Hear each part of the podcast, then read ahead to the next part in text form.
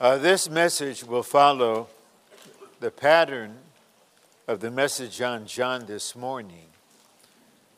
First, I want to point out some things crucial related to Paul as a person.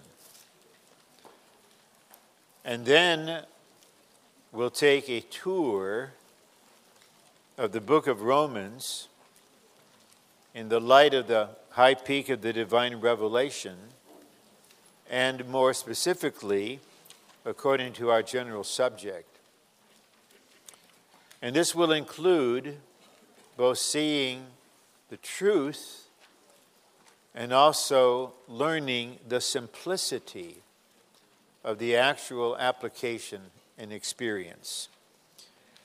Then we'll go through the outline and focus on a certain very vital matter.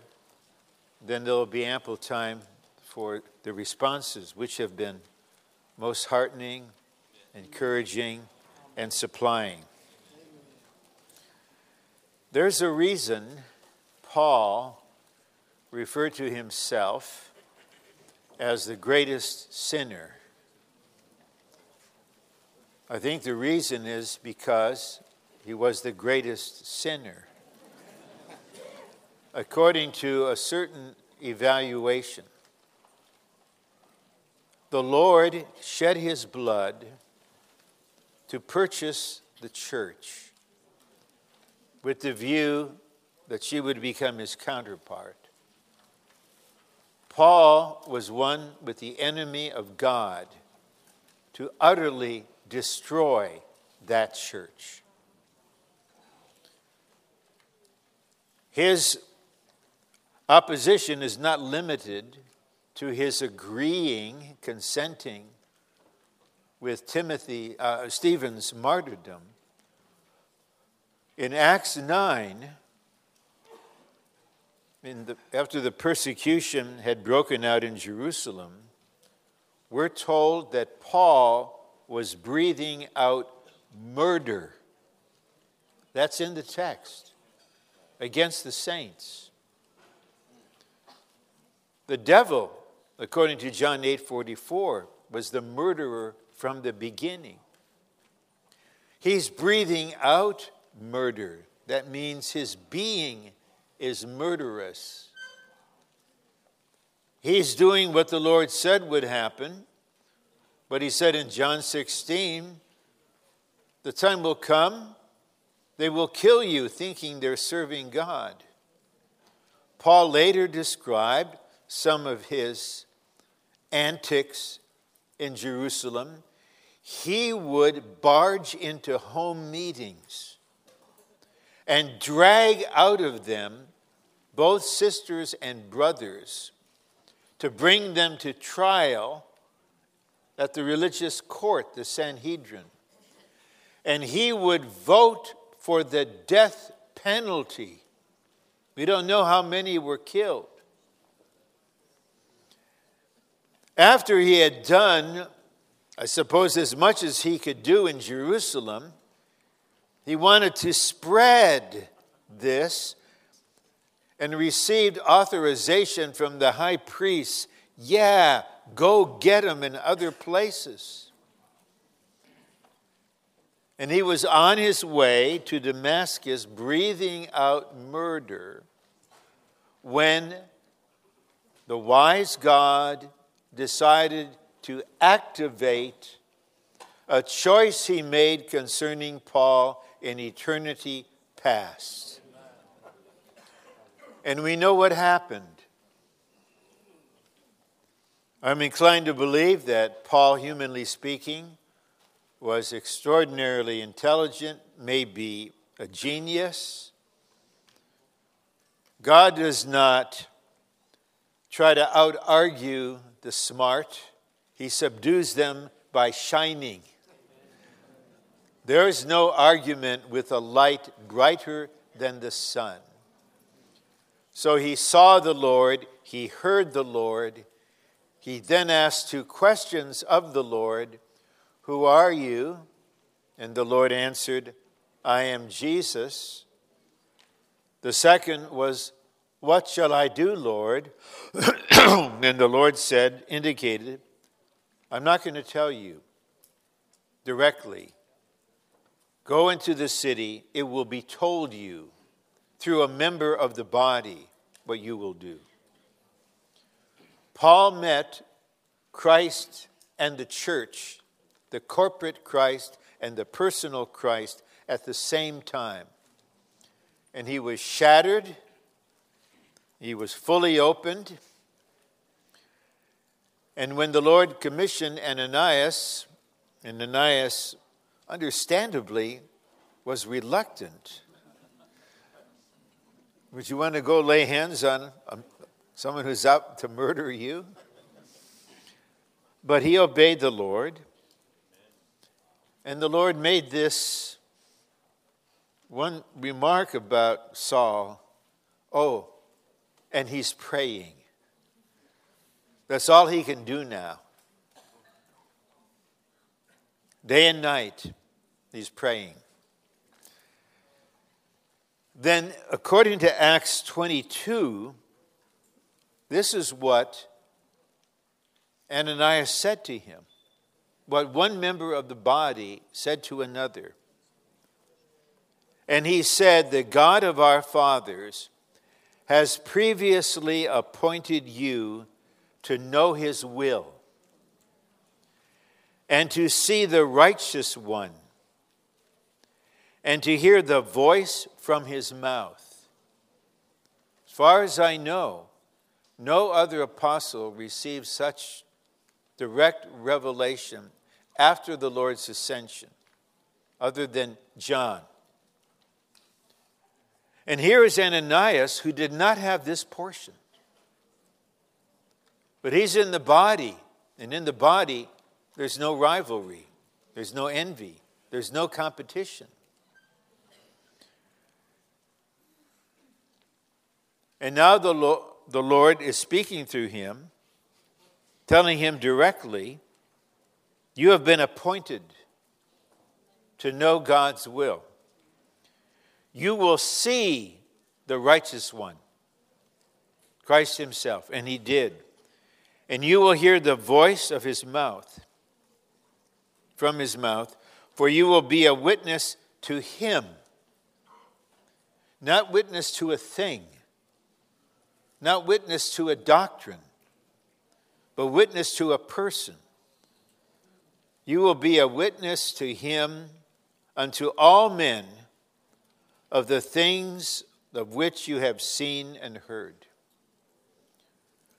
So this is how it began. Then later, probably decades later, he's writing to Timothy, and he shares something of great importance to all of us. And in 1 Timothy 1:16, he is referring to himself, as mentioned in verse 13, a blasphemer, a persecutor. But in verse 16, he says, I was shown mercy, that in me, the foremost, Jesus Christ might display all his long suffering for a pattern to those who are to believe in him unto eternal life. And here we see that God determined that all the believers would need a pattern. Not only Christ himself as the model and the prototype, but a pattern of a sinner who is thoroughly saved in life to become a reproduction of Christ and then to devote himself unto death to build up that which he once tried to destroy, the church as the body of Christ. And for this pattern, God chose one who was a devil man. breathing out murder. What, there would have been no conceivable limit to what he wanted to do. But there was a turning point on Paul's side when he realized God has shown mercy.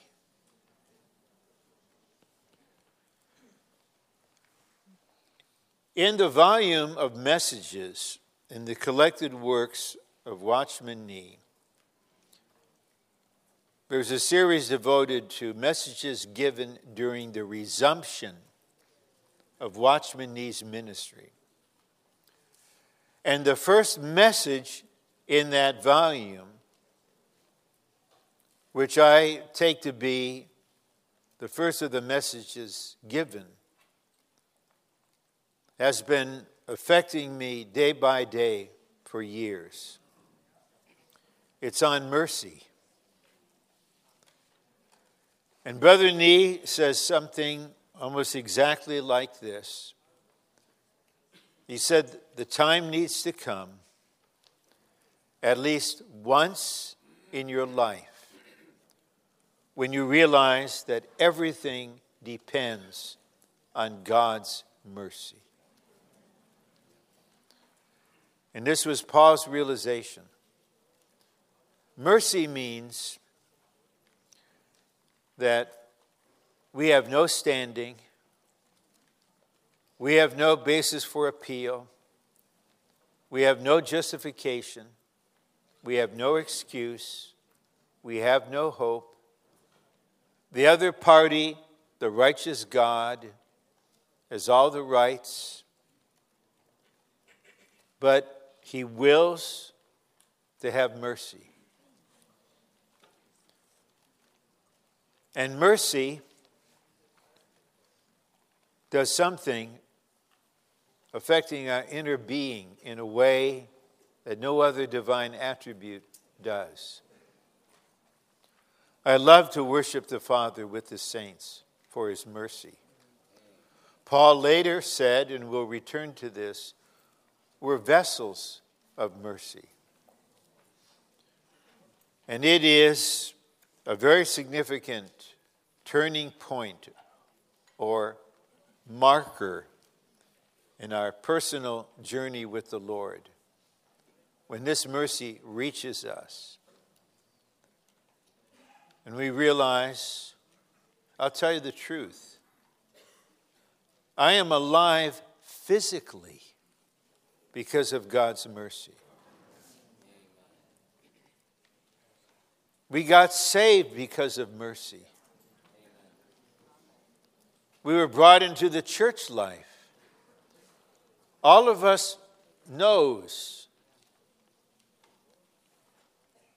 our own private weaknesses and failures and shortcomings to the point we have episodes of just giving up the hope of ever being produced as an overcomer. We'll just settle for the New Jerusalem in the ultimate stage. And then mercy comes.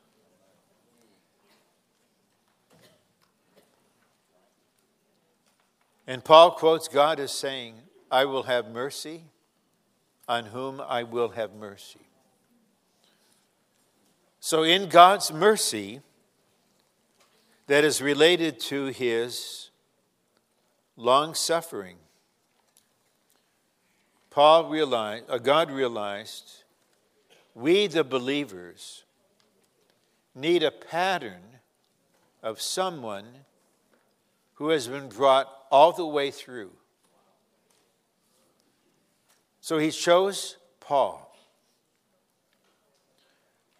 And Paul had all the experiences that we will ever need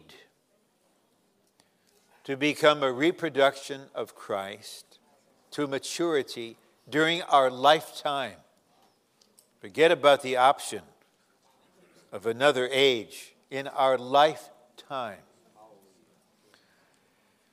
And Paul is also a pattern of one who fully realized that this work of Christ in him was for the will of God to have a corporate expression of himself in the church as the body, the bride, the house of God, the one new man, the kingdom, and even he refers to the Jerusalem from above. So it is very profitable for us to just continually be reading through the New Testament. See Paul there in Acts, accompanied by faithful Luke, who's recording so many things. And then what's revealed in all of Paul's epistles.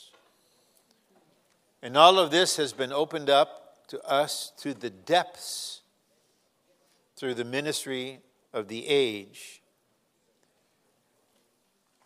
And this patterns,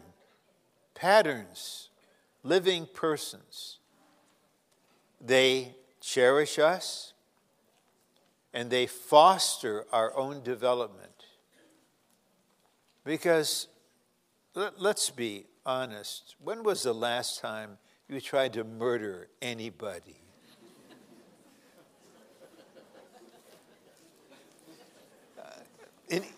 Of course, constitutionally, we're all the same flesh of sin. But he arguably was the worst. He might say, you're second rate. So God took the worst. One who was expressing the devil and made him a pattern to all who would believe, and the entire process rested on mercy.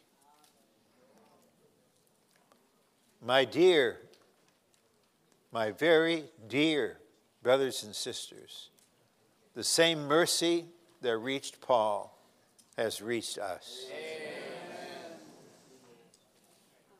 It's mercy. Then, in Romans, Paul presents a summary of both the truth and the experiences we need to become a reproduction of Christ for the corporate expression of the triune God. Romans is such a summary. So now we begin a certain tour of Romans. And let's begin with God. Romans 8:3 says, God sent his Son in the likeness of the flesh of sin, and concerning sin, condemned sin in the flesh. I emphasize, God sent his Son in the likeness of the flesh of sin. God's word is very exact.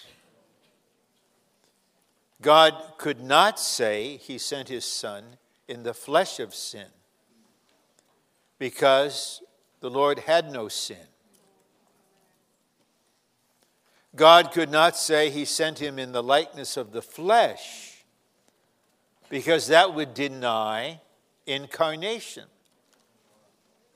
The Word became flesh, but not the flesh of sin. So God sent his Son. This is God becoming man. Then in chapter 1, verses 3 and 4, we have the Lord Jesus as the Son of David in his humanity, designated Son of God out of the Spirit in resurrection. Now in his humanity, he is designated Son of God in the way he was not the Son of God before. Through incarnation, he became the Son of Man. The human part was just that, human. But in resurrection, the Lord's humanity was divinized and brought into his sonship. And he became, as we know from 8:29, the firstborn. This is man becoming God. We now have the framework of the highest truth in 8:3. God became man. In 1, 3, and 4, the God-man became God, the Son of God, with a divinely human humanity. And when he returns, he will come as the Son of Man. The Son of Man will sit on his throne, but according to Zechariah, the Lord of hosts will sit on the throne, because this one person is God, both as the firstborn Son with divinity and humanity, and as the only begotten Son. So right here in Romans is the high peak of the divine revelation. Amen. Now,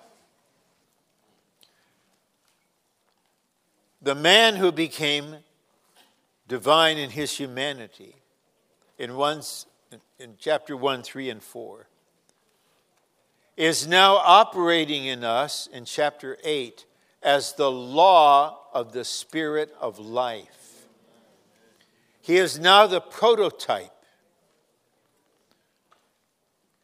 And as the law of the Spirit of life, he is reproducing the prototype in all the believers to make them mature sons of God, conformed to the image of the firstborn Son.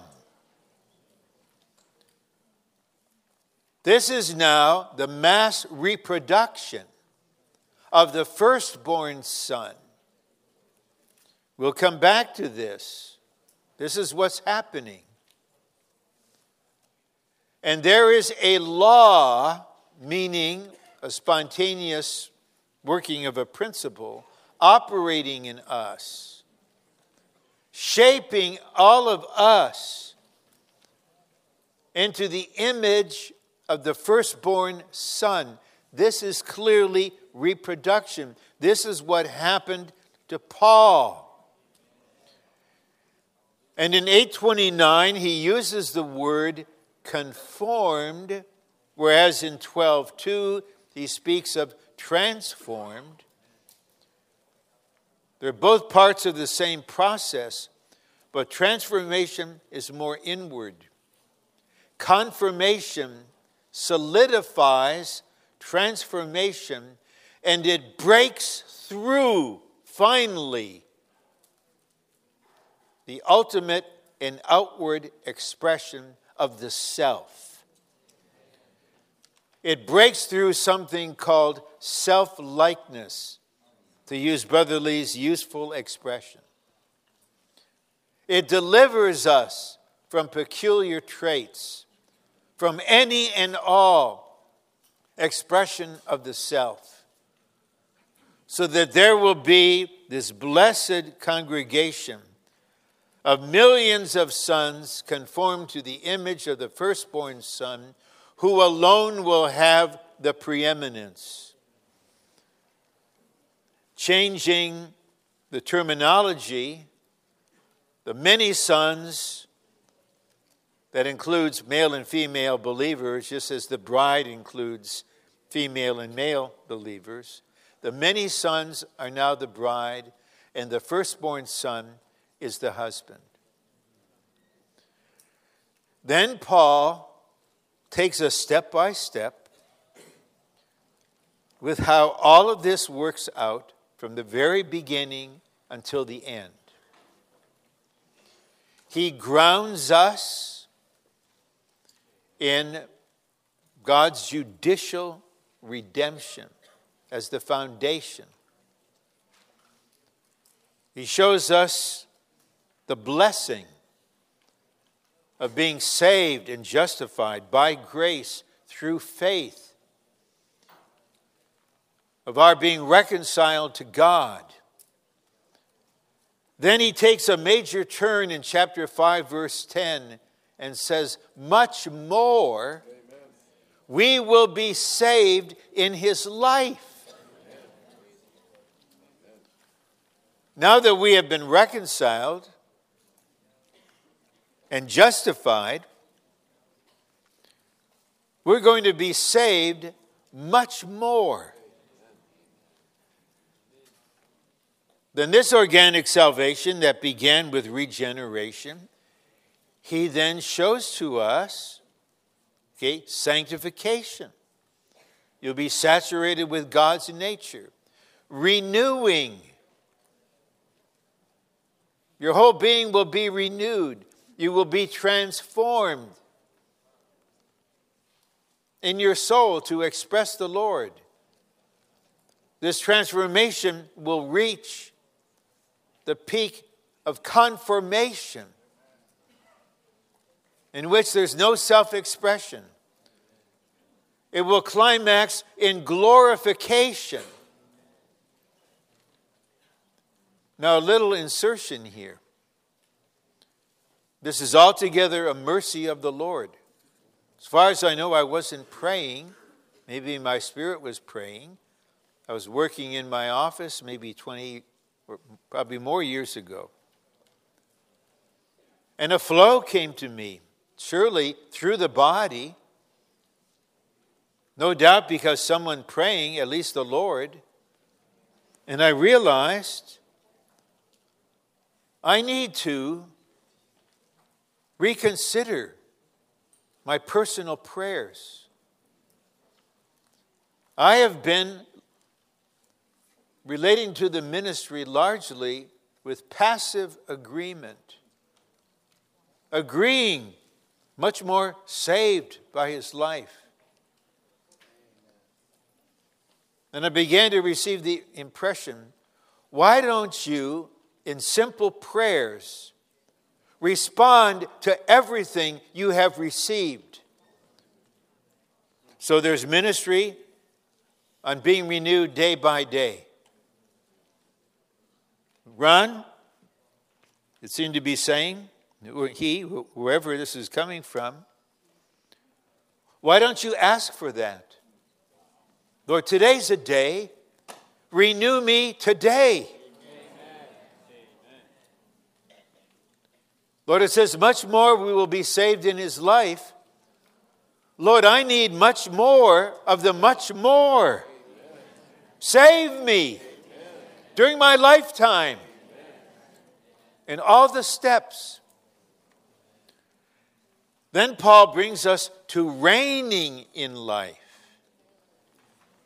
in preparation for the kingdom. We receive the abundance of grace and the gift of righteousness.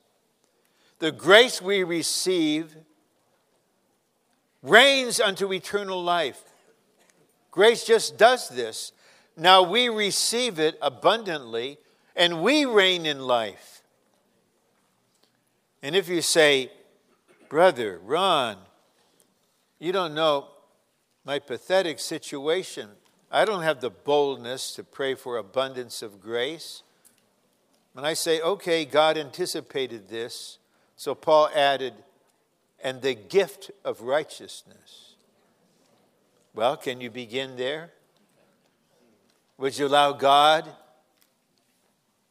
to make you righteous in his eyes because you are in Christ? And then to cleanse your conscience, and to wash you, to enable you to come with assurance into his presence so he can do all this wonderful work in you. And Paul brings us into Romans 8, the center of the spiritual universe, into the heart of this entire process.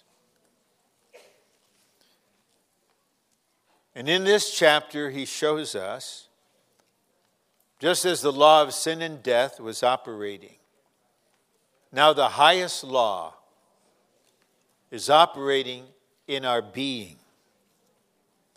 That is the law of the Spirit of life, which frees us from the law of sin and death, and then conforms us to the image of the firstborn Son of God. Now, how did all of us, humanly and physically, end up with the kind of physique we have, the kind of face we have? Did you kind of make a decision to do this? If I could make a decision, I wouldn't have decided this. I would have decided something else. How did we get from one cell in our mother's womb to adult human beings? Did we work at that? Did your parents just sweat for that to happen? It all happened by the law of the human life operating in your being as you're growing. And Paul made this tremendous discovery. He discovered the law of sin and death. Then in his despair, he was shown the law of the Spirit of life. And lest I forget, I want to make a crucial point here.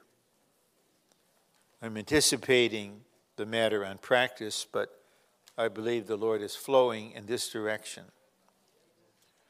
We need to learn a very important lesson personally. In all of our seeking of the Lord, in our hope to be overcomers. And some have gone before us, like Brother Nee and Brother Lee, to open the way. And Brother Nee tells us this: there is a great difference in the Christian life between living by the power of your will and by living according to law. Whenever we determine, promise, or even vow to the Lord, I will do this, then we use the word consecration. I consecrate to do this. We are actually setting our will to do something. And sooner or later, we'll discover this ends up in Romans 7. Yes, we need our will to make decisions. The decision to allow God to work in us. But willpower we do not need. We're trying, determining, setting ourselves, then relying on our natural strength to do actually what we cannot do and to become what we cannot become. Okay, I don't know hardly anything about birds. And I don't know if it's really true, but I picked up in elementary school. When the little baby birds are in the nest and the mother bird is there, and mother bird senses, they're ready to fly now. They're ready to fly. And so she urges them, if not compels them, if not constrains them, if not pushes them out of the nest. Somehow these little birdies get out of the nest. So here is one of these little birdies, now in the open air. Does this bird say, I'm a bird. Birds are supposed to fly. I am determined to fly. If I only knew which wing to move first, I would fly. If the bird is reasoning like that, it is plummeting toward doom. The bird just flies. By law. By law it flies. Not by will. Doesn't say I'm a bird. This is what birds are supposed to do. I want to be a good bird. I want to be a super bird. I assert myself. I give myself. This is ridiculous. Except it's what we all do unintentionally without realizing it. Until eventually you reach the point, in my case, after thousands of failures. If you've been married to someone for more than 4.5 decades, and you made just one little mistake per day, doesn't that come to thousands? I'm not exaggerating. It's not hard to accumulate that kind of number. And then it finally, the light comes. This is not working. My effort to do this or that, to be this or that, is not working. Here, the Lord has been waiting. Okay, what works is the law of the Spirit of life. Just stop trying. Turn your heart to me, love me, enjoy me, be one with me, and let me do what I'm really, really good at, which is reproducing myself, which is delivering you from every negative thing, which is making you the same as me. This is what Paul discovered. It's a law.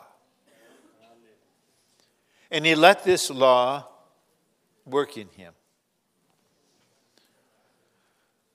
So I think it's okay. I'm just speaking objectively here, just forgetting personal history. It's irrelevant here. I would just ask all the married brothers concerning Paul's command, not suggestion, not his recommendation, his command, so simple. Just love your wife the same way Christ loved the church and gave himself up for her. So I'd like to ask the brothers, is this difficult or is this not difficult? And here's my answer. It's not difficult. It's impossible.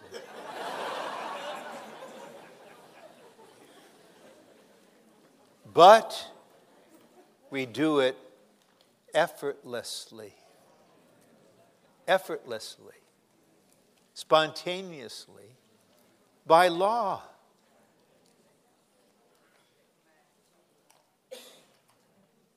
Does not the Christ who loved the church and gave himself up for her live in you? Is he not the reality of the words he charged Paul to speak? Let him live in you by law. Don't promise. Don't set your will. Just let him be who he is. And I bear witness to you. You will effortlessly love your wife to the point that you will lay down your life for her. At a certain point, when necessary, you will stop everything else and care for her to the end at the cost of your soul life.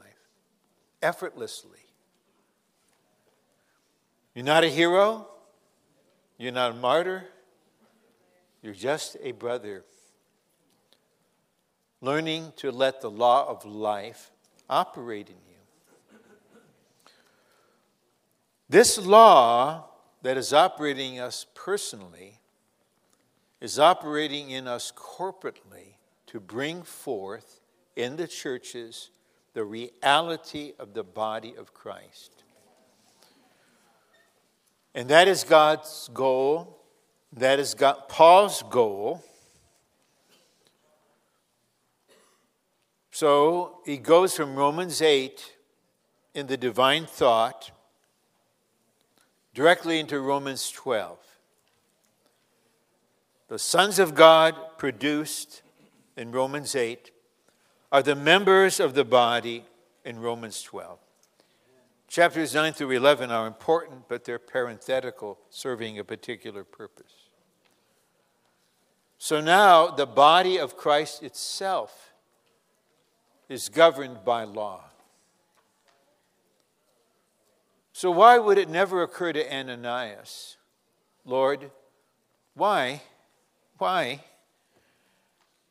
do you choose a man who wanted to kill us, and he's the one who gets to know your will? We're going to have to read his epistles to get it. Why does he get to see you? Why does he get to hear words out of your mouth? That would never occur to Ananias, just as it would never occur to any member of our physical body to envy another member or to demean itself because it can't do what another member can do.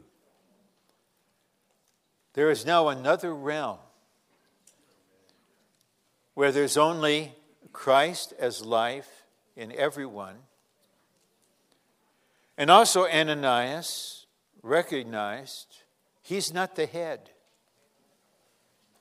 The one commissioning him is the resurrected and ascended Christ. And if that Christ appointed this man to receive this kind of revelation, who am I to bring myself into the consideration?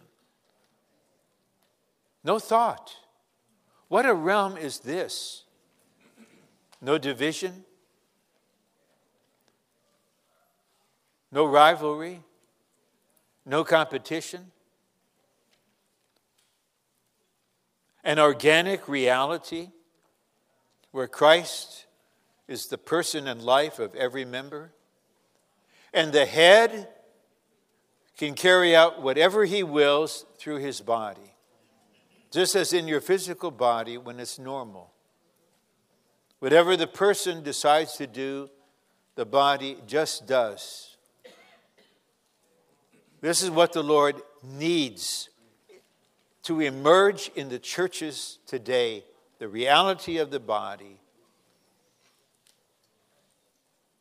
where he as the head can just flow freely, and there's no resistance to the prayers, to the leading, to the direction.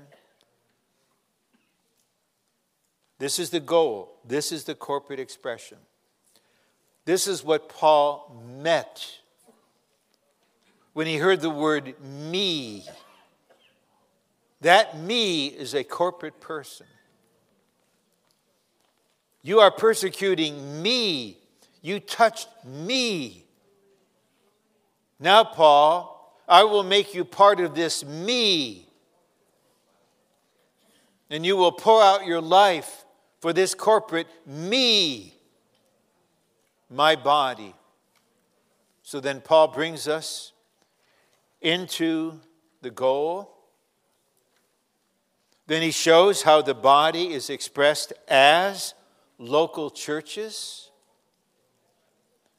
Then he ends Romans, and I reread it on the plane coming to Dusseldorf. I recommend a fresh reading of it. How could he remember so many names? He greeted so many people with observations, appreciation. What kind of affection is this? What kind of heart does he have now?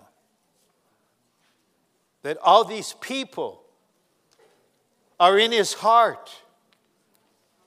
He even greets a brother and the brother's mother, and he says, "Greet brother so-and-so and his mother, who is also mine."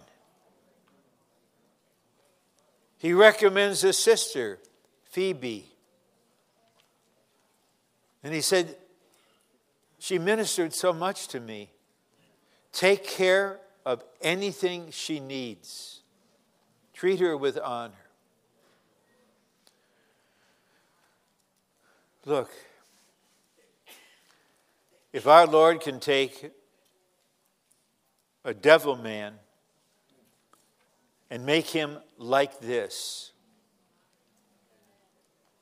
can't he do the same thing with you?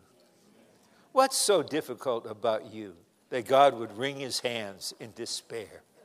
"I just can't get through her." Come on. So that very pattern should comfort us, encourage us. So at times I might have a simple prayer. I mean, really simple. "Lord, for your body, simply do in me what you did in Paul." Amen.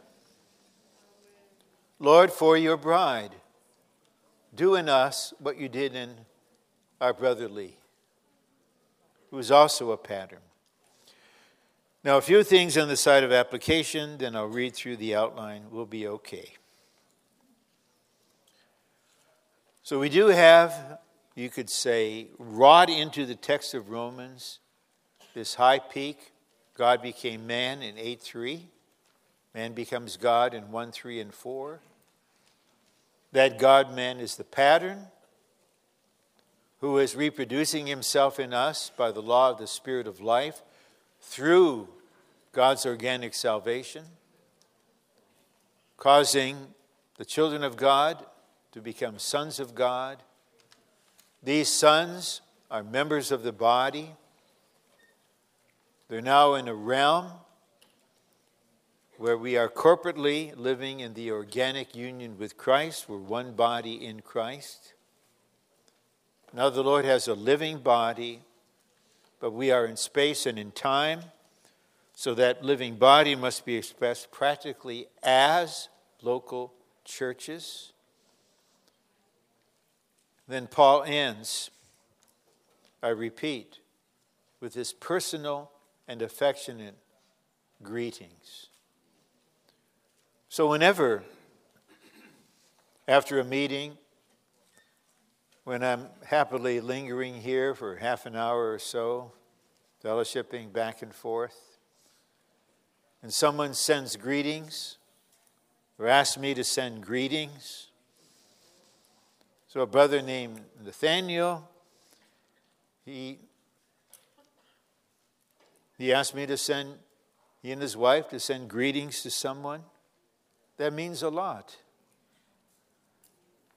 How sweet, how endearing, how lovely is a local church life that is the expression of a group of people who are all together in the process of becoming the reproduction of Christ for the corporate expression of the triune God.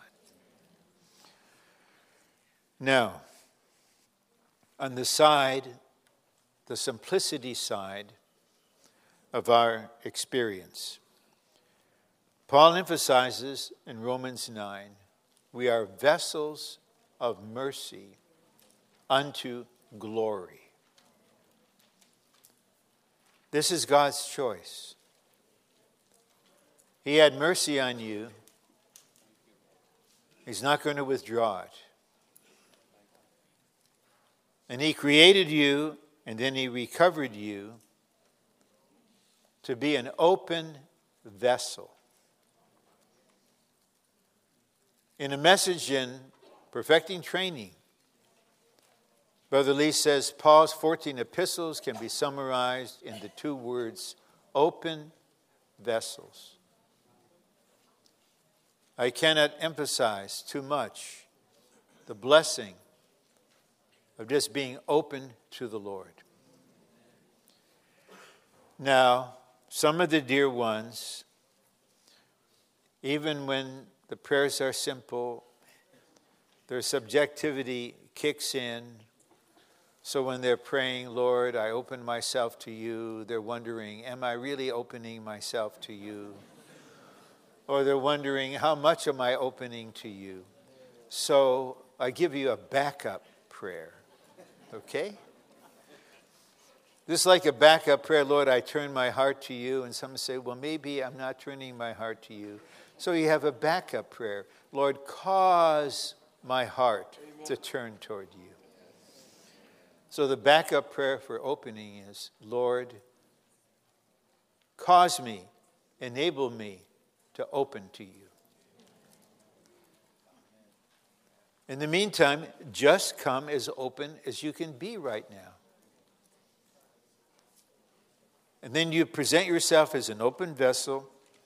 In chapter 9, this brings you to chapter 8, dispensing upon dispensing. You're the vessel, and he is dispensing himself into you. In response to this dispensing, the law of life is operating in you. You're not even aware of it. What is central to you is to contact God personally, based upon the blood of Jesus, to open yourself as a vessel, knowing the triune God wants to give himself to you as your life, your life supply, and your everything. Just let him do it. Then as this goes on, the Lord will eventually aim at touching something at the core of your being. And the metaphor the New Testament uses is the root of the tree. It was said in Matthew 3, the axe is laid to the root of the tree.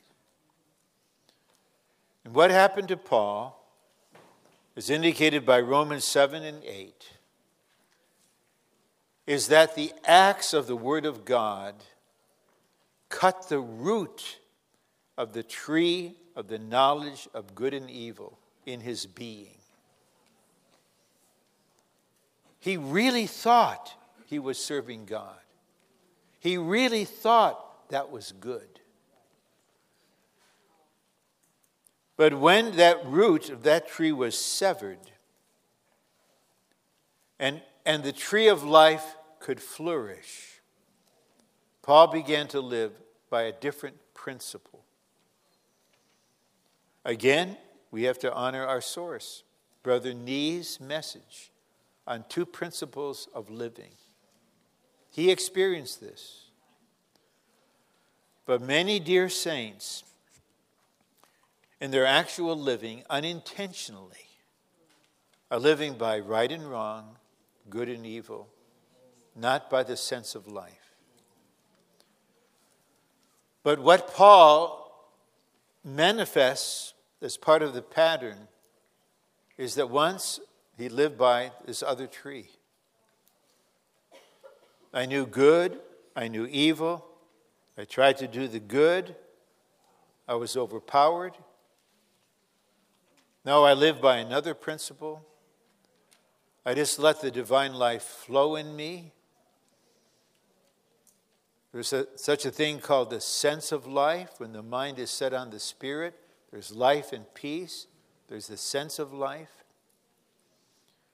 And again, I must bear witness to one of the most crucial changes that can take place in the being of a believer is when the Lord, in your experience, transfers you from living according to the tree of the knowledge of good and evil to the tree of life. In all the years that I was married, One of the greatest lessons I learned in that context is to live with another person by the tree of life. And if I can live by the tree of life with this person, then I can genuinely live by the tree of life with the saints. And it'll be one life with one living. And then I already mentioned what Paul discovered. Eventually, we also will realize this: let the Lord shepherd you. Whatever you sense you need, you ask him whatever's on your heart. When it comes to personal prayer, don't reason, is this permissive will? Is this perfect will? Is this me? Just be genuine. Ask him whatever's in your heart. The Lord knows. But all the experiences that Paul had are part of the pattern. And it's normal for us who are becoming the reproduction of Christ to experience item by item. The Lord knows where we are. Don't panic. We all have enough time to make it. God is for us. Even if someone among us or someone you know in the churches returns after being gone 20 plus years, they're happy to be back. We're happy they return. We're not like the older brother. We're like the loving father. Then the enemy comes in. Yeah, it's good you're back, but it's too late. So I like to shut the enemy's mouth when he accuses my brothers and sisters and lies to them. You say it's too late. That's a lie. I like to quote the Bible to you.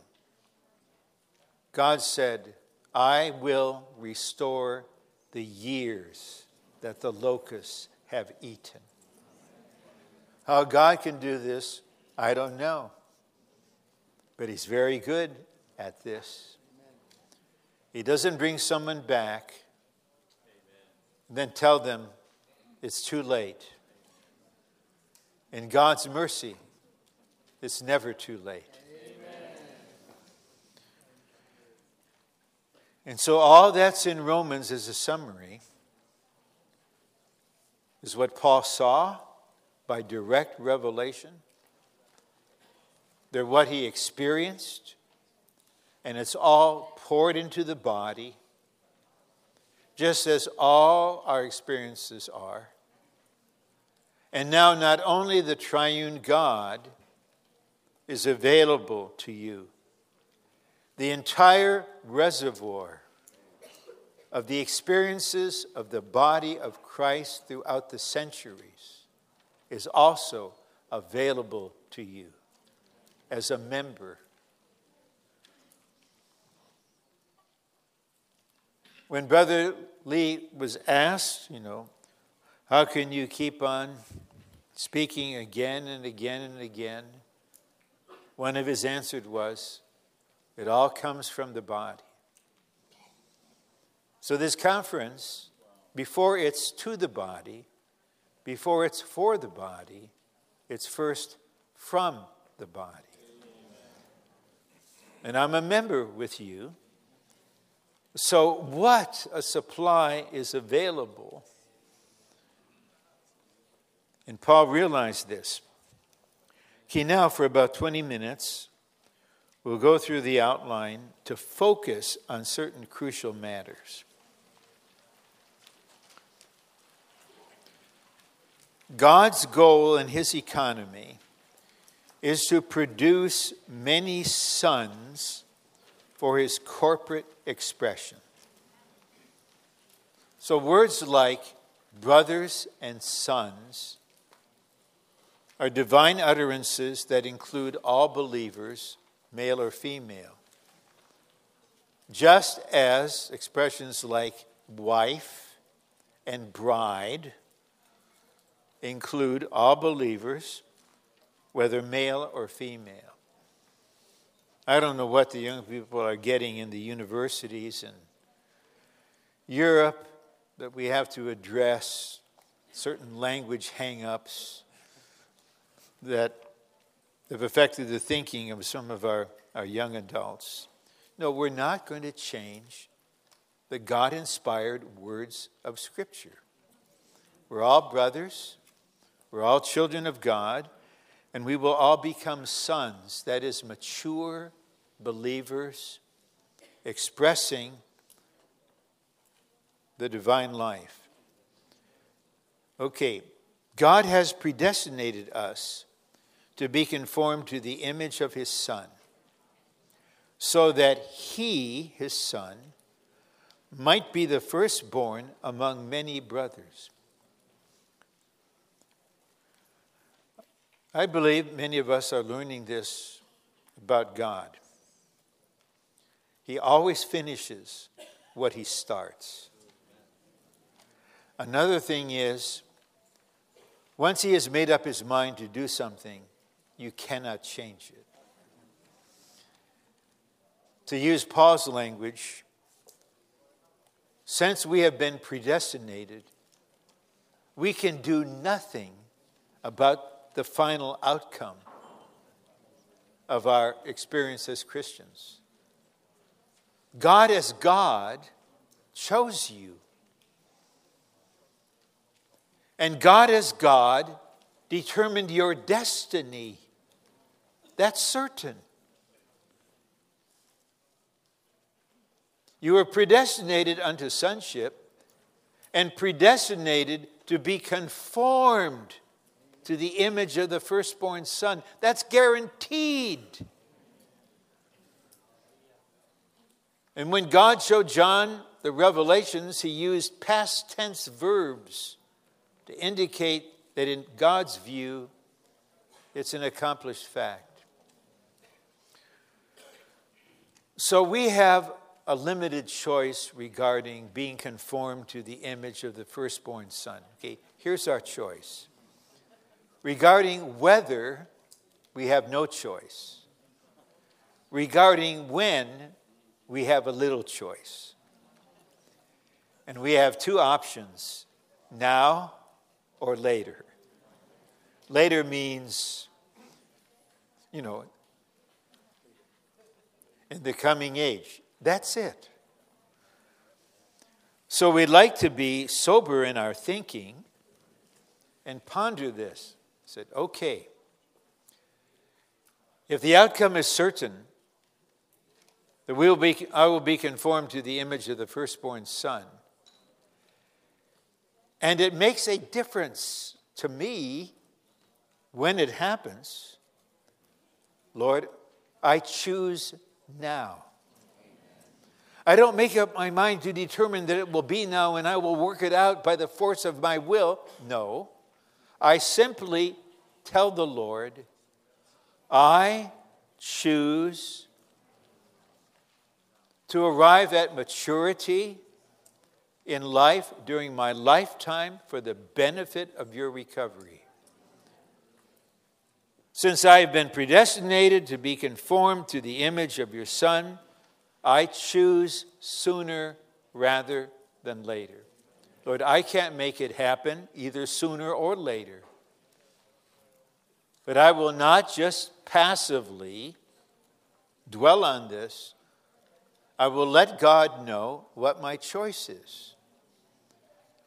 Then when you link this with the goal, he really pays attention. Lord, mature me for the bride. Lord, conform me to the image of the firstborn Son for your corporate expression. B says, we are to be conformed to the image of God's firstborn Son, Christ, as the first God-man, that we may be a group of God-men who are exactly like him.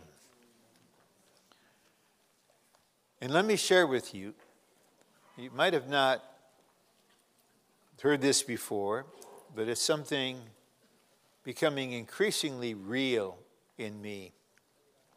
The more people I meet, the more places I visit, the more interactions I have with saints and with humans, I've come to appreciate something very particular concerning the Lord Jesus. If you read the Gospels again and pay attention to how he interacts with people, you will realize the Lord knows how to be with every kind of person in every situation. That's the kind of person he is. It doesn't matter whether that's Mary sitting at his feet or Martha, pre-resurrection Martha, commanding him to do what is only fair. He doesn't react the way an alpha male would react to a strong female, to try to beat her down. And neither does he withdraw out of fear. He says, Martha, Martha, you're anxious and troubled about so many things. Mary has chosen the good portion. It will not be taken from her. And a brother, I'm thankful for this in fellowship, he pointed out in John 11, we're told, and the Lord loved Martha and her sister. Well, in the Lord's recovery, we've got all kinds of people and more different kinds are coming. How wonderful. How absolutely marvelous. And here we are with our temperament, our disposition, our personality, and our culture. Now we got to love all these people, be willing to be built up and coordinated with anyone. And you know, it only takes one other person to really press all of your buttons. Right? But how marvelous to have a person in us who knows what to say to Pilate, what to say to the high priest. When he's on the cross, he takes care of his mother, says to John, behold your mother, behold your son. And then from that hour, he took her into his own home. He wanted to be sure his mother had a place to live. The word of prophecy in Luke is now being fulfilled. The sword will pierce through her soul. He knew what to say to the thief who said, remember me. He knows how to speak to a woman who has had 5 husbands and is living with a man not her husband. He knows how to speak to Zacchaeus, even go into his house. So when he reproduces himself, we can see this in Paul in Romans 16.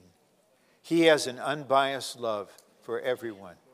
The names are in his heart, the names.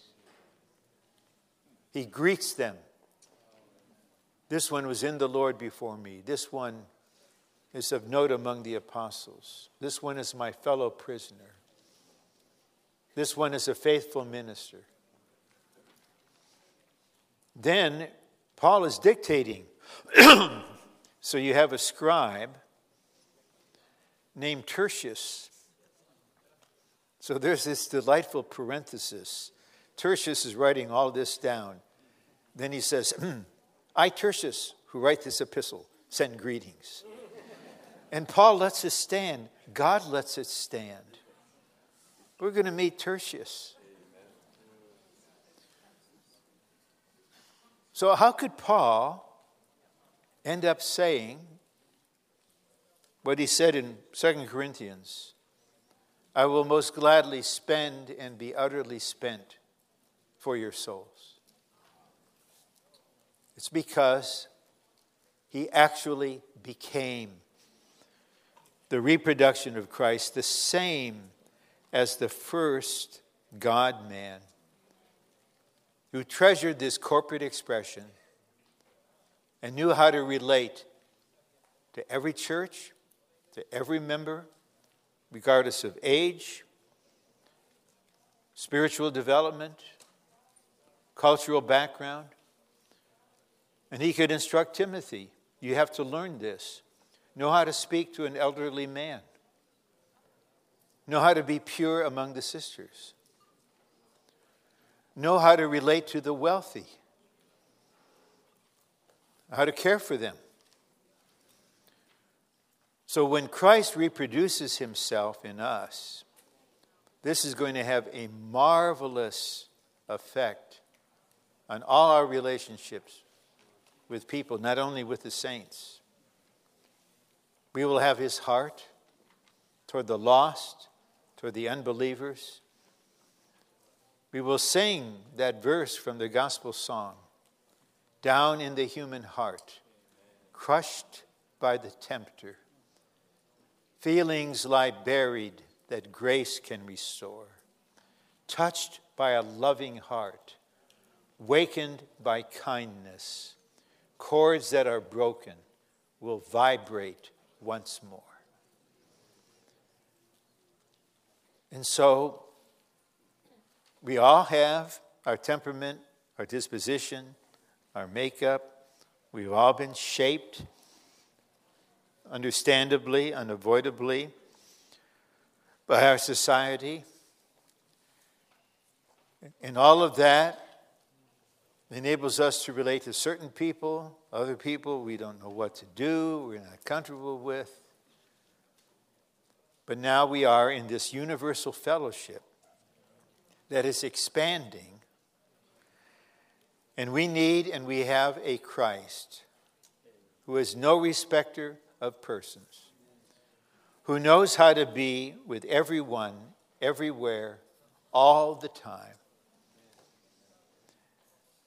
And this Christ will be expressed even as Paul expressed him in Romans 16.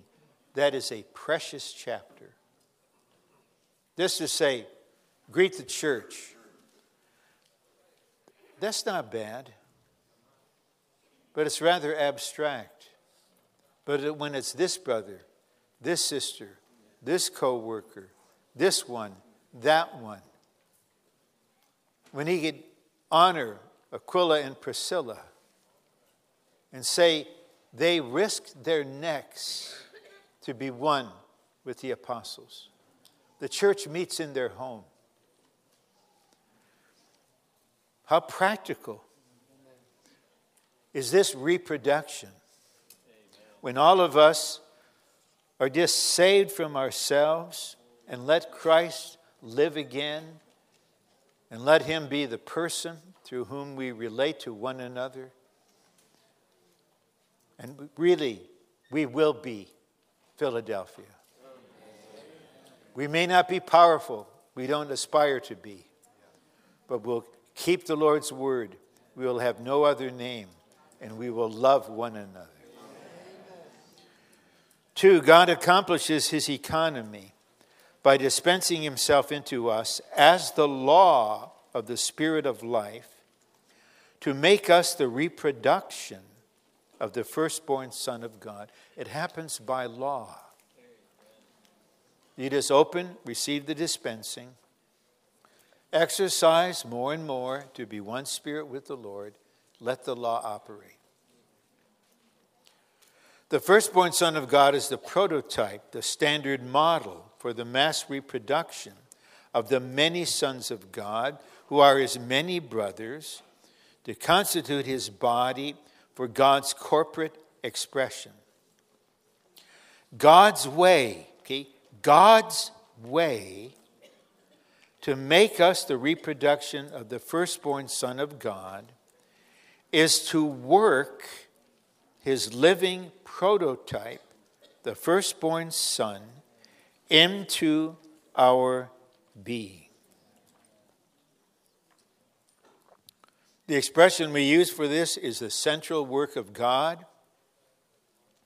I testify to you of how this simple prayer, not repeated as a ritual, but to touch the essence of it, Lord, strengthen me with power into the inner man, so that Christ may make his home in my heart, for the body, for the bride. The central work of God is to work himself in Christ as the prototype into your being. If you see this, that's good. To agree, that's good. But the best is an active agreement. Lord, today, work yourself into me, so that when I put my head on my pillow tonight, I believe this, because I believe days matter. Amen. Lord, when I put my head on my pillow tonight, may I have the sense there's little more Christ in me than when I got up early this morning. Amen. The firstborn Son of God, as the indwelling prototype, automatically works within us as the law of the Spirit of life to conform us to his image. Automatically. Just love him, enjoy him, receive his dispensing, be one with him, contact him in a personal and affectionate way with genuine prayers, then let the law of life work out the whole thing. That's God's way. And that was Paul's experience. B, the function of the law of the Spirit of life is to shape us, to conform us to the image of Christ as the firstborn Son of God. Confirmation, which is higher than transformation, denotes the shaping of life.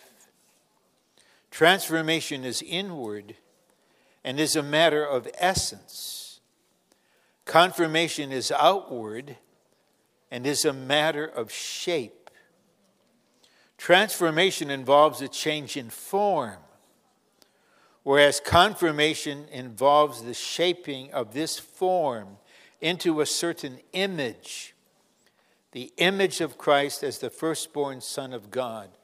So first the image takes form inwardly in our soul. But all of us are characterized by what Brother Lee calls self-likeness. That is what we mean when we say of a person, that's just you. The expression, just you, means that is your typical self-expression. And sometimes we have this reaction when someone stands up to prophesy. We have to actually stand against this. There he is again. Just him, just her. Well, all of us right now are justs. But we're not going to stay this way. Because instead of this typical, constant, characteristic expression of the self, there'll be a surprising, amazing, yet normal and delightful expression of the firstborn Son of God. That's why you've heard me say a number of times, the first time I saw Brother Lee speak, he was only in his 60s, 1967, the first time. I said, saw, not here. Of course, I was listening. I'd only been in the church for 6 months. 2 words were kept going through me. No self. No self. No expression of the self. I was amazed because in my background, there was professional training that in the pulpit, that's when you exhibit the self. How sad. And spontaneously, there was a respect for all the experiences that he had that brought him to this point. I realized it wasn't light. And then there was a simple prayer, not a promise. Lord, I like to walk in the same steps. In my whole life, I never saw this. In my religious background and in my own pathetic situation. But here is someone standing before a group of people, speaking the word, expressing Christ. Now that's a pattern. Amen. And we're all going to have the same outcome. No matter what kind of person we are, let me assure you, you're no match for the triune God. You may last a number of rounds in your wrestling match with him, but it will be 1, 2, 3 at last, and you'll still be lying there, happily defeated. Amen. 2, the law of the Spirit of life regulates the shape of life. The shaping by the law of the Spirit of life is the meaning of conformed in Romans 8:29. As the divine life grows within us and transforms us, the law of the Spirit of life functions spontaneously to conform us to the image of Christ, the firstborn Son of God. In this way, we become the reproduction of Christ for the corporate expression of the triune God. Now, I never flatter. As far as I do never speak politically, and I cannot be diplomatic. I can only speak faithfully. It's been a year since I was here. I'm happy to say there is more Christ in you all than there was 1 year ago. This is actually happening. But when we are enlightened concerning it, then we can render fuller cooperation by our praying. And we just talk to the Lord. We turn every positive thing we receive into prayer. I'm anticipating tomorrow morning, but surely we all hope to be overcomers. We want to be. Well, Christ in his ministry in the stage of intensification is actively looking for those willing to allow him to make them overcomers. Amen. So why not just ask, Lord, for the sake of your bride, your economy, make me an overcomer. So the Lord is going to make us the reproduction. But it's a blessing to see the truth, to have the veil unlifted, to have the light shine. So there's a deep impression on our being. And then now we respond in simplicity. Lord, today, work yourself into me.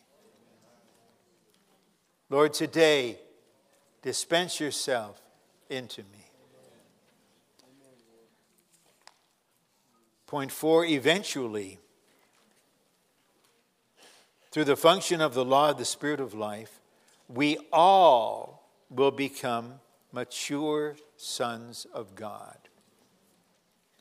And God will have the reproduction of Christ for his corporate expression. But we have the opportunity for this to happen in our lifetime. But not just before the end, but to happen as soon as is possible according to God's intention, so that For the years that remained after that breakthrough,